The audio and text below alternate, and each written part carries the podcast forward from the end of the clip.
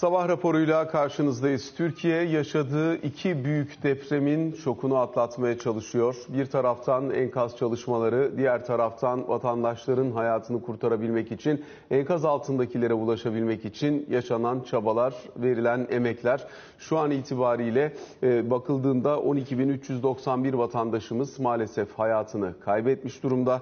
62.914 gelen son yaralı rakamı. Dolayısıyla aslında Türkiye tarihinin en büyük, en acılarından bir tanesine e, tanıklık ediyoruz e, bugünler itibariyle. Diğer taraftan yine özellikle dünyanın dört bir yanından gelen yardım ve kurtarma ekiplerinin çabaları, şehirlerde e, hayatın normal akışını en azından belli bir ölçüde sağlayabilmek adına atılan adımlar, bütün bunların da yansımalarını değerlendirmeye, izlemeye çalışıyoruz. Şimdi Malatya'ya gideceğiz. Habertürk muhabiri Uzay Kesmen karşımızda. Uzay nedir Malatya'da yeni gün başlarken son durum?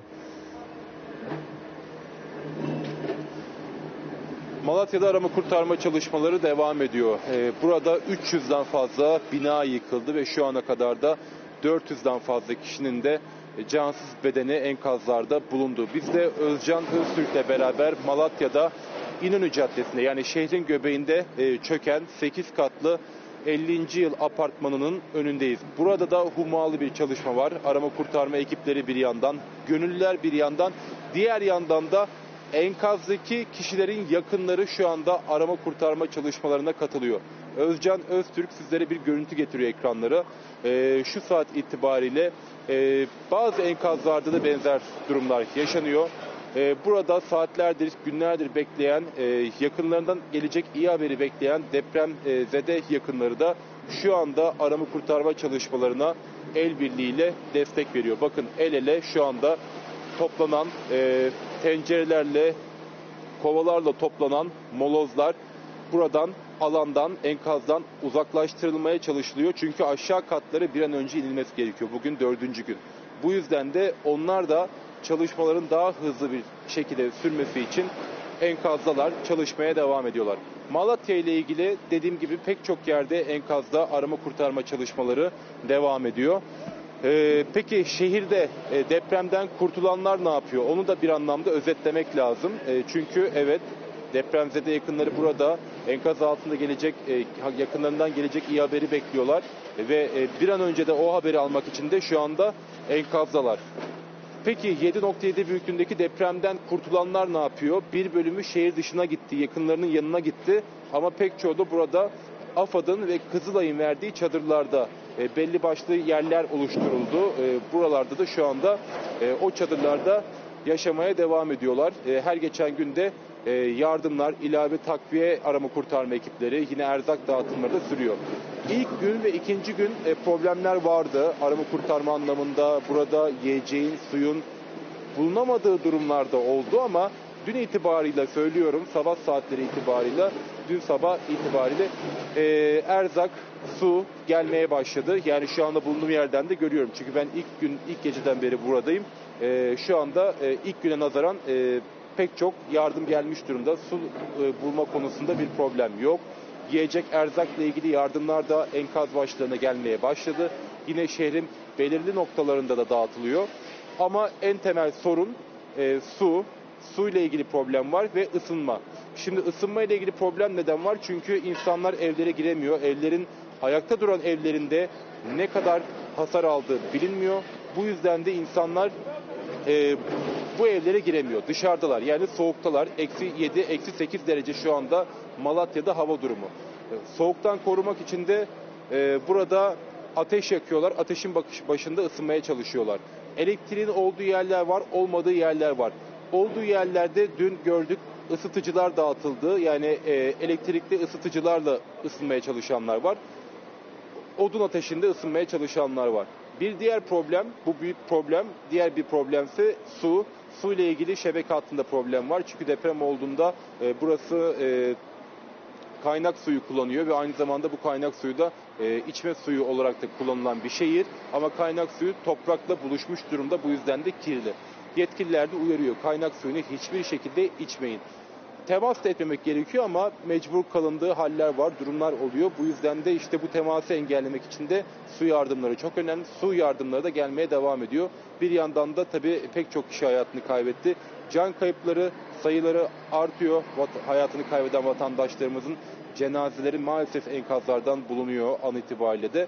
Ama e, pek çok güzel mucize haberi de aldık. O haberler de gelmeye devam ediyor.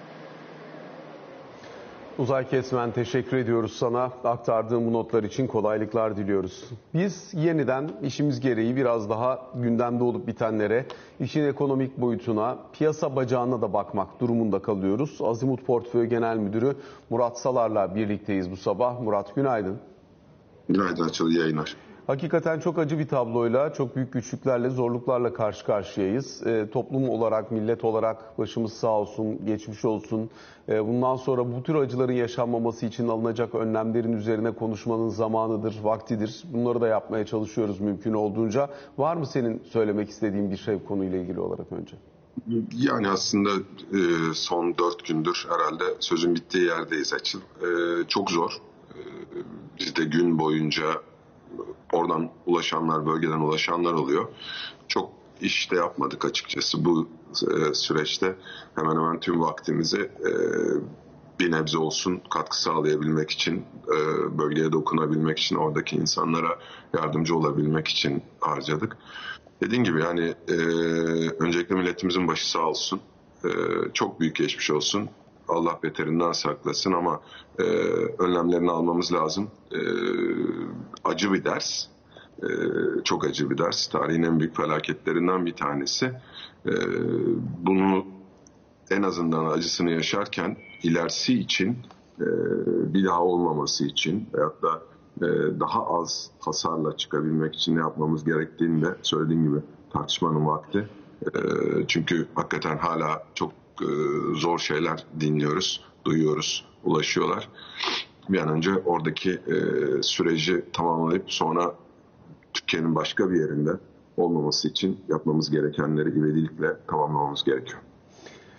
Murat işimiz gereği dediğim gibi tekrar e, biz kendi alanımıza da dönmek durumunda kalıyoruz. E, işte pazartesi günü itibariyle e, bu haberi aldıktan sonra Borsa İstanbul açık kalmaya devam etti. E, daha sonrasında e, e, Sermaye Piyasası Kurulu ve Borsa İstanbul aracılığıyla gelen kararlara baktığımızda önce açığa satış yasağı, sonra depo yükümlülüğü getirilmesi, daha sonrasındaysa aynı zamanda yine e, aldığın aracı kurumdan, malının olduğu aracı kurumdan satma yükümlülüğü getirilmesi.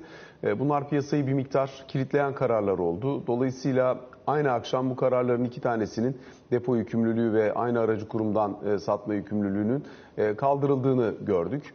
Ancak daha sonrasında e, yine piyasada satıcılı seyir devam etti. Salı günü de çok ciddi satışlar oldu. Dün itibariyle de endeks açıldı. Açıldıktan sonra 12-13 dakika açık kalan endeks %7 düştü. Yedilik ikinci devre kesici yürürlüğe girdikten sonra ise borsada işlemlerin durdurulduğu, borsanın kapatıldığı salı gününe kadar işlem yapılmayacağı ifade edildi. Gün içerisinde gelen açıklamayla birlikte de dün kısa sürede yapılmış olan işlemlerin iptali yönünde bir açıklama geldi. Şimdi öncelikle bir bu süreci nasıl değerlendiriyorsun? Çünkü hem aracı kurumlar hem e, fon yönetim şirketleri olarak sizler bu toplantı süreçlerinin içerisinde yer aldınız. Neydi bakışınız, ne konuştunuz? Hmm, yani ben kendi görüşümü söyleyeyim. Bir toplantıya katıldım evet ama kapalı bir toplantıydı açılı. Yani oradaki e, konuşmaları e, gerek duyarsa herhalde otorite e, paylaşabilir. Ben sadece kendi görüşümü e, tüm şeffaflığıyla paylaşmak istiyorum. E, şimdi olağanüstü bir durum. E, yaşanan felaket, afet olağanüstü bir afet. Ama bunun finansal piyasalarda da yansımaları oluyor. Bazen haklı fiyatlamalar olabiliyor, bazen de bunun e, fırsata çevirme e, yönünde atılan bazı e, yatırımcı adımları da olabiliyor. E, likidite gerekiyor piyasaya, likidite gerekiyor. E, ve aslında tablonun netleşmesi gerekiyor. Dolayısıyla geriye baktığımızda pazartesi gününden itibaren borsa kapatılmalı mıydı? Evet kapatılmalıydı. Çünkü e, şeyi görmedik. Nedir o? Hasar tespiti bilmiyoruz. E, milli hasılanın ne kadar bir e, kaybı var veyahut da ekonomi ne kadar etkilendi, oradaki şirketlerin durumu nedir veya diğer şirketlerin oralardaki faaliyetleri nasıl etkilenecek buna dair biraz detay bilgiye ihtiyaç vardı temel anlamda.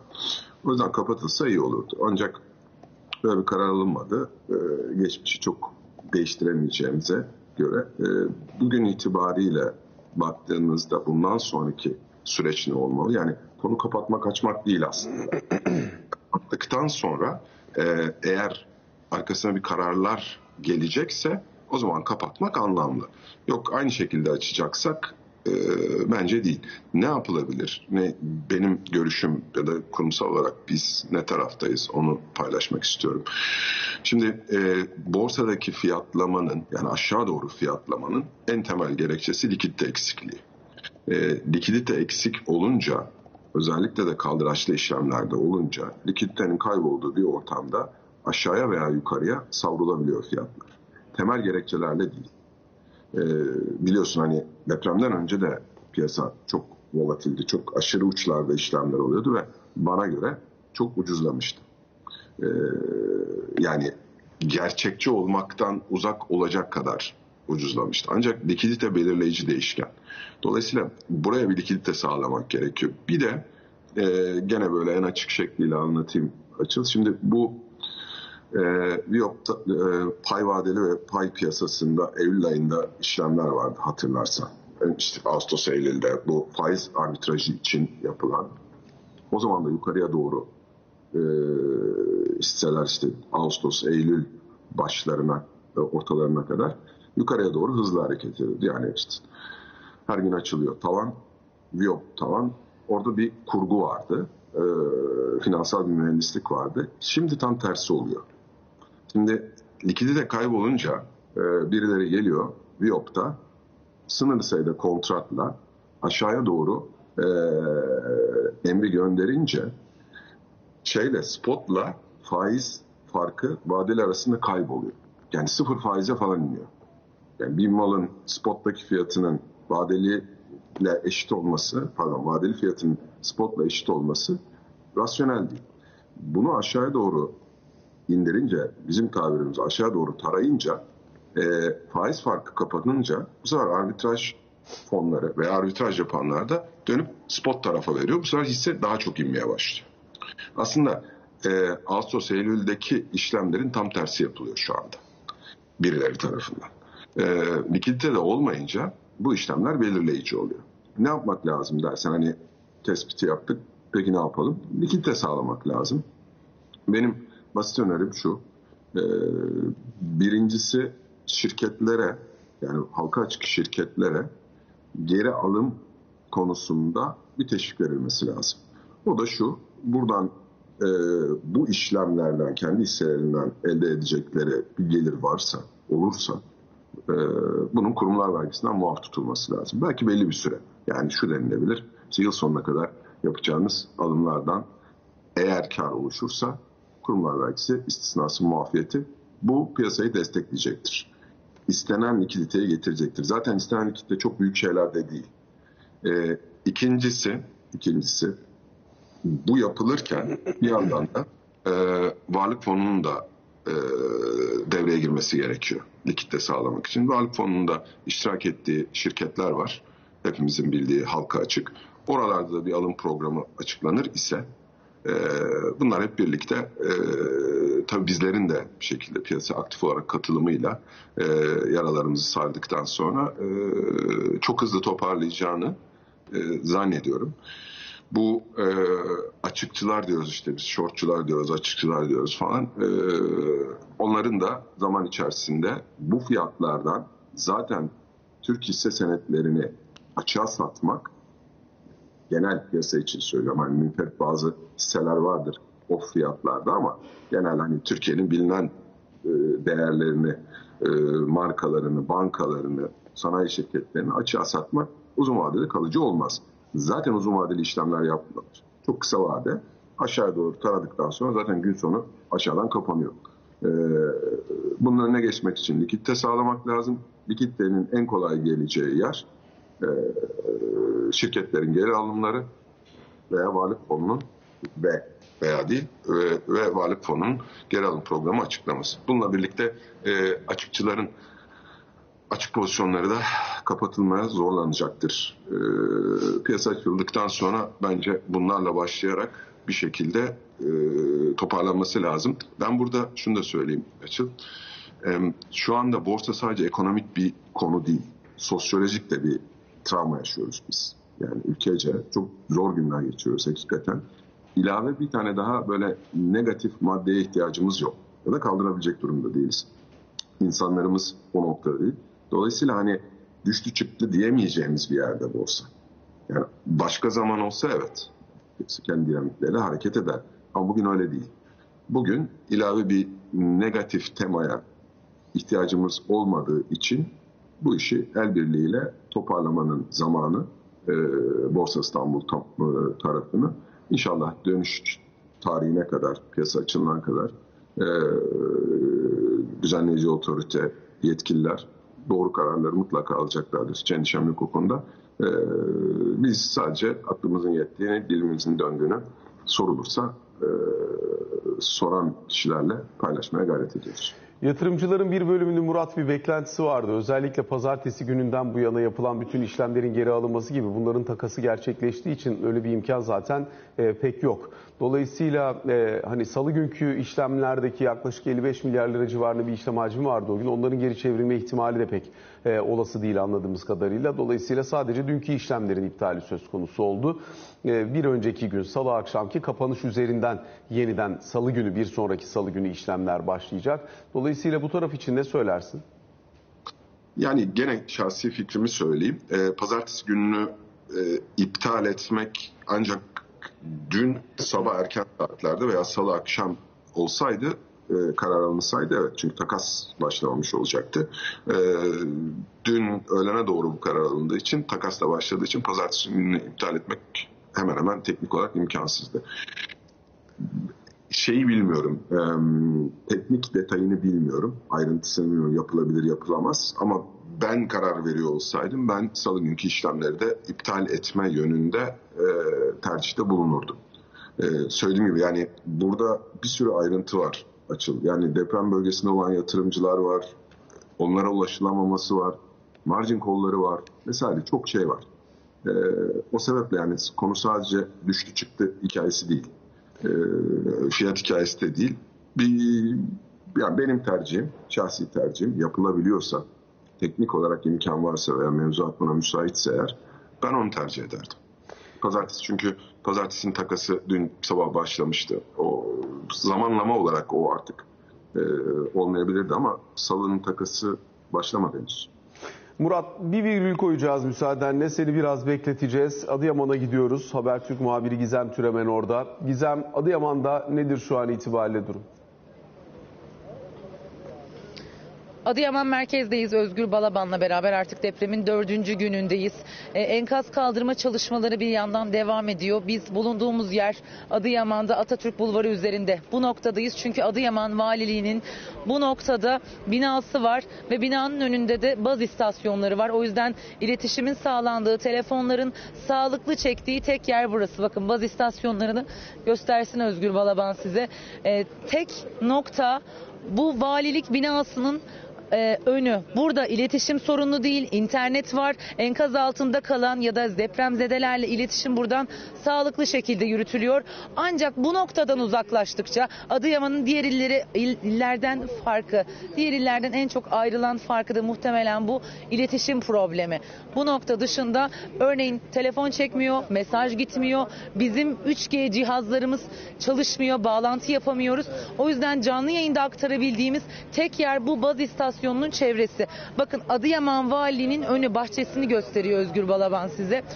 Bu noktada koordinasyon merkezi oluşturuldu. Ekipler bu noktada toplanıyor. Türkiye'nin dört bir yanından gelen AFAD, JAK, AKUT, Kızılay, madenciler yine bakın bu noktada. Ee, sol tarafa şöyle bir dönebilir misin Özgür abi? Bakın madenciler pek çok yerden gelen madenciler ateşin başında şu an ısınıyorlar. Ellerinde kürekler. Enkazın altında kalan o canlara ulaşmak için bu noktaya geldiler. Ee, Adıyaman'ın en büyük problemlerinden biri de e, koordinasyon eksikliği gördük. E, gözlemlerimizi söylüyorum. Çok kalabalık, birbirini tanımayan bir sürü ekip var. Dört bir yandan geldiler. E, iletişim problemi yaşanıyor. Koordinasyon yani daha hızlı olması gereken ama biraz daha yavaş yürüyen bir koordinasyondan bahsediyoruz. Hani kim nereye gidecek, hangi göçün altından çıkaracak? Burada iletişim kurulmaya çalışıyor. Adıyaman Valiliğinin ikinci katında koordinasyon merkezi oluşturulmuş durumda. Biraz yardımlardan bahsetmek istiyorum size. Yardımlar ulaşmaya başladı. Bakın yine AFAD'ın orada tırı, tırı var. Gıda konusunda bir eksik yok. Özgür Balaban'la şöyle çadırlara doğru da yürüyüp göstereceğiz size.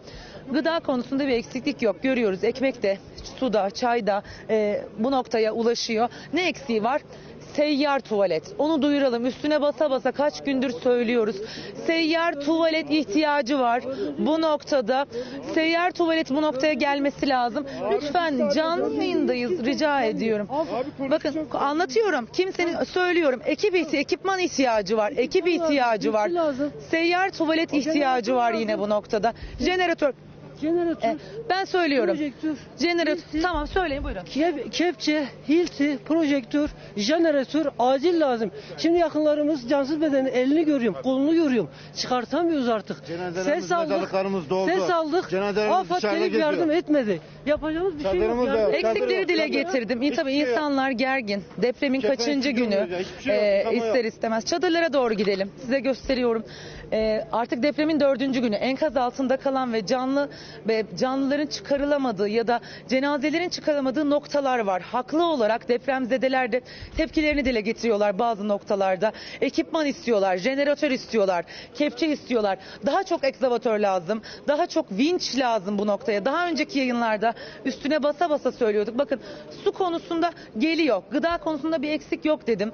Çorba dağıtımı oluyor, saat başı yemek dağıtımı oluyor.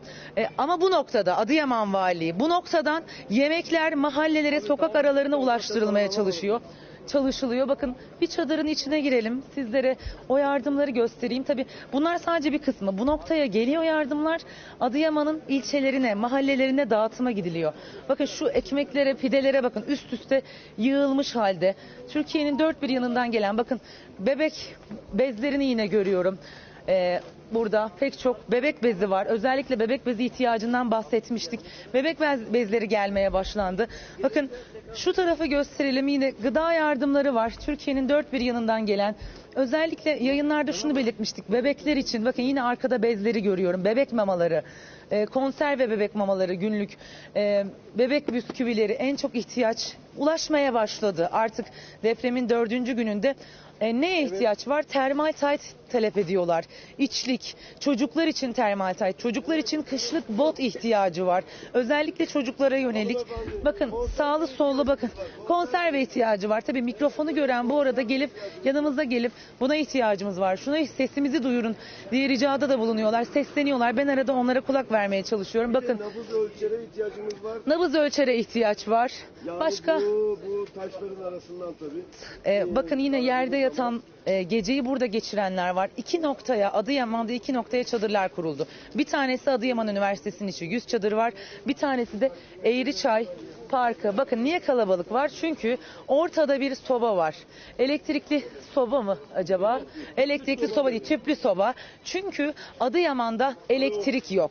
Adıyaman'da şebeke suyu yok. Adıyaman'da internet yok ve e, tedbir amaçlı doğal gaz kesildi. Bu nedenle ısınmak için bu şekilde tüpe bağlı en çok ihtiyaç olan şeylerden biri de bu. Tüplü ısıtıcılar. Bakın elektrikli ısıtıcı değil çünkü elektrik yok. Geceyi bu noktada geçirdik Özgür Balaban'la beraber. E, nasıl ısınıyor biliyor musunuz depremzedeler? O enkazında eğer yaralısı varsa çıkmamışsa inanın o enkazın karşı kaldırımında ateş yakıyorlar. Ateşin başında ısınmaya çalışıyorlar. Eğer zarar görmemişse arabalarında yatmaya çalışıyorlar. O da olmadı buldukları kapalı bir alana yere karton serip battaniye bulmuşlarsa o şekilde uyumaya çalışıyorlar. Bu noktada Adıyaman'da daha çok çadır ihtiyacı var. Belki yola çıktı ama ulaşmadı. Bilemiyoruz. Her geçen gün daha çok yardım tırı geliyor. Atatürk Bulvarı depremden en çok zarar gören noktalardan bir tanesi. Atatürk Bulvarı'nda kilometrelerce o tır kuyruklarını biz gördük. Ama buradan ulaştırılıyor neye ihtiyaç varsa. Ne sırası bu? Çay, çorba. Çay, çay çorba dağıtımı var. Bakın sırayı getirsin Özgür Balaban. Gıda noktasında Gıda noktasında bir eksik yok ama artık toparlamak istiyorum. Yani neye ihtiyaç var? En çok seyyar tuvalet. Bu kadar ekip burada. Türkiye'nin dört bir yanından geldi. Bu kadar insanın tuvalete girecek yeri yok. Bunu birebir gözlemledik. Birebir kameramanımla beraber erkekler belki bir şekilde tuvaletlerini izbe yerlerde hallettiklerini söylüyorlar ama kadınlar için hiçbir çözüm yok. Kadınlar için hijyen setleri, hijyen pedleri gerekiyor. Bakın bunu çok ciddi söylüyorum. Kaç kişi yanıma gelip benden ricada bulundu. İletişim sorunu, se- baz istasyonu gerekiyor Adıyaman'a. Seyyar baz istasyonları. Adıyaman valinin önünde var. Ee, batı girişinde bir tane olduğunu daha demin bir ekipten öğrendim. Daha çok mahalle aralarında da iletişim kurulabilecek şekilde baz istasyonu gerekiyor. Biz de burada bekleyişimizi sürdürelim. Eğer gelişmeler oldukça, o tırlar ulaştıkça ya da hangi eksikleri oldukça aktarmayı sürdüreceğiz sizlere. Gizem Türemen çok teşekkür ediyoruz. Hem sana hem oradaki herkese Allah kolaylık versin diyoruz. Ee, kısa bir araya gidiyoruz sonra yeniden karşınızdayız.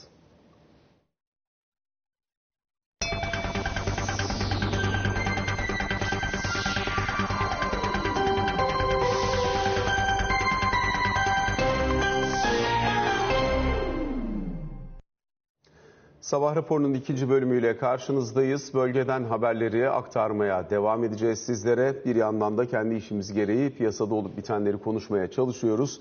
Azimut Portföy e, Genel Müdürü Murat Salar'la sohbetimize, konuşmamıza devam edeceğiz. Murat, e, oldukça zorlu şartlar, oldukça zorlu koşullar elbette. E, Biz dediğim gibi işimiz gereği bu tarafı konuşmaya devam ediyoruz. Seninle ilk bölümde özellikle Borsa İstanbul ve geri alınan işlemler üzerine değerlendirme yapmaya çalışmıştık. Özellikle e, dünkü seansın iptali ve ondan sonrasında yaşanan gelişmeleri hatırlayacak olursak örneğin Tefas fon platformu açık kalmaya devam etti. Dolayısıyla e, hisse bazlı olarak oraya satım emirleri gelmeye de devam etti. Ancak piyasa kapandıktan sonraki emirlerin iptal edildiği yönünde de açıklama aldık ama e, neler oldu o tarafı da bir bize değerlendirebilirsen sevinirim. Tabii. Ee, şöyle oradaki de tepas işlemleri de e, akşam saatlerinde gelen e, duyuruyla e, iptal edildi. Yani bütün işlemler geriye çevrildi. E, çünkü şöyle teknik olarak bir imkansızlık oluyor açıl. Hisse fon tefas açık olduğu zaman, çıkış geldiği zaman veya içinde hisse olan likide edemediğinizde çıkamıyorsunuz. Gün içinde zaten e, biz de temas kurduk. E, bu konudaki e, ihtiyacı e, ilettik. Sağ olsunlar e, ivedilikte de karşılık verdi. Orada bir likitte problemi yok. Ben sadece şunu bir daha söylemek isterim açık. Şimdi son dönemde e, çok sayıda bireysel yatırımcı katıldı piyasaya. Aşağı yukarı son belki 6 aydır diyeyim. E,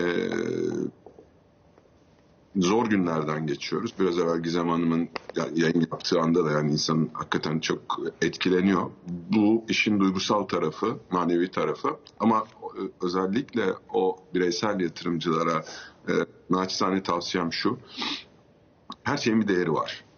E, belirli bir vadede o değere geleceğiz. Hiç endişe etmesinler. E, ve panikle e, kulaktan dolma işte o onu yazmış orada Twitter'da yazmış, Telegram grubunda bilmem ne yapmış falan. E, bu, bu işlerden uzak dursunlar. Kaldıraçlı işlemlerden uzak dursunlar. Şu anda hisse senedi piyasası çok ucuz. Ben kendi adıma e, dünden itibaren yurt dışıyla da konuşmaya başladım. Oralara da anlatıyorum. Anlatmam gereken kişilere, temasım olan kişilere. E, şunu da mesajını vereyim. Zaman içerisinde, çok uzun olmayan bir zaman içerisinde yabancı yatırımcılar da ilgi göstereceklerdir bu piyasaya. Yani bunun en azından temasını yaptığımı teyit edebilirim. Ee, anlatmaya çalıştığımı teyit edebilirim. O yüzden değer yatırımından uzaklaşmasınlar lütfen. Günlük volatilite olacaktır. O biraz daha profesyonellerin alanı, onu yönetmek, e, bizlerin işi, likiditeyi yönetmek vesaire. E, ama e, Türk şirketlerinin, Türk bankalarının değerleri e, son derece cazip seviyelerde. Hiç morallerini bozmasınlar. İnşallah piyasanın açıldığı gün geri döndüğümüzde e, daha güzel şartlarla, e, daha nasıl diyeyim en azından moral bozukluğu olmayacak, yeni bir gündem maddesi yaratmayacak koşullarla döneceğiz. Önemli olan şu süreci bir atlatalım Allah'ın izniyle. E, acımızı yaşayalım. E, sonrasında daha iyi koşullarda tekrar işimizi yapmaya başlayacağımıza inanıyorum. Murat bu bölgede e, 10 şehirde depremden etkilenen 10 şehirde 380 bin civarında bir yatırımcı var. Toplam yatırımcı büyüklüğünün kabaca %10'u diyebiliriz. Toplam portföy büyüklüğü açısından da bakıldığında e, buralarda e, hemen hemen toplam portföy değerinin e, %3,5'a yakınının e, bu bölgedeki yatırımcılarda olduğunu görüyoruz. Buralardaki yatırımcıların tabii şu an itibariyle hani salı günü borsa geldiğinde de piyasada işlemler başladığında da buralara ne kadar erişimi olacak, hayat şartları onlar için ne getirecek, ne götürecek bunu öngörmek çok kolay değil. Ümit ediyoruz ki yaraları belli ölçüde sarılabilir. Ee, ancak varlıklarının erimesini engelleyebilmek adına yapılabilecek bir şey, bir likiditasyon, bir şekilde onların varlıklarını koruma altına alabilecek bir tazmin fonu kullanımı gibi bir unsur söz konusu olabilir mi ne dersin? Yani teknik olarak bilmiyorum açıl e, yapılabilir mi veya konuşulabilir mi? Yani çünkü senin söylediğin çok spesifik bir konu. Gönül ister ki yani hepimiz kendi e, çapımızda bölgeye destek olmaya çalışıyoruz. E, yapabildiğimiz kadarıyla. E, ama bu söylediğin çok teknik bir konu. E, zor diye düşünüyorum. Yani ilk anda sen söylediğinde onu ayırt etmek kolay olmayabilir. Ee, ama biraz evvel söylediğimi tekrarlayacağım ben. Ee, daha iyi piyasa koşullarıyla döneceğimize inanıyorum. Ee, sadece biraz sabır, ee, biraz daha böyle nasıl diyeyim metanet, biraz zamana bırakmak. İnşallah e, dönüşte e, şartlar daha olumlu olacaktır kanaatindeyim. Son olarak Murat, bu yıkımı ortadan kaldırabilmenin acıları hafifletme imkanı hiç yok. Ama e, yıkımı ortadan kaldırıp bundan sonra yaşanabilecek benzer acıları engelleyebilmenin bir finansal maliyeti olacak. Bu maliyetin ortadan kaldırılabilmesi için finansal yöntemler neler olabilir? Nasıl araçlarla, buralarda yapılacak olan belki borçlanmalarla, belki farklı yöntemlerle e, bu bölgedeki imarın yeniden sağlanması ve diğer şehirlerimizde, deprem riski taşıyan diğer bölgelerimizde bunların ortadan kaldırılabilmesi için atılabilecek adımlar olabilir. Biraz da bunların üzerine değerlendirme yapmaya çalışalım. Memnuniyetle. Ee, yani kamunun e, inşaat emlak işlerinde e, etkin kurumları var. En azından borsadaki emlak konuttan biz biliyoruz. Gayet de güzel işler yapıyorlar. E, oralardaki süreç e, diyelim ki borçlanma ihtiyacı var ise e, bildiğim kadarıyla emlak konutun yani hatırladığım kadarıyla piyasada bir borçlanma aracı yok. E, Eurobond yani TL veya döviz hatırlamıyorum. E, bunlarla gelinebilir. Kamu başladıktan sonra zaten özel sektörde e, bir yandan başlayacaktır. Açıl. Kaynak sorunumuz olacağını çok zannetmiyorum. Yani en azından kaynağı orada buluruz günlük hayatı normale döndürmek e, biraz evvel Gizem Hanım'ın söylediği günlük ihtiyaçları tamamladıktan sonra e, parayla halledilecek işleri Allah'ın izniyle bir şekilde halledebiliriz. E, Türkiye'nin, kamunun veya özel sektörün firmalarının, itibarlı firmalarının borçlanma sorunu da yok, kaynak sorunu da olmayacaktır. E, bizim piyasada e, ihtiyaç olursa, ihtiyaç hasıl olursa bizim e, iş yaptığımız piyasada her türlü bu konuda katkıyı sağlar. Bundan hiç şüphem yok. Murat Salar çok teşekkür ediyoruz sana. Aktardığım bu değerlendirmeler ve yorumlar için böylelikle sabah raporuna bugün için son noktayı koymuş oluyoruz.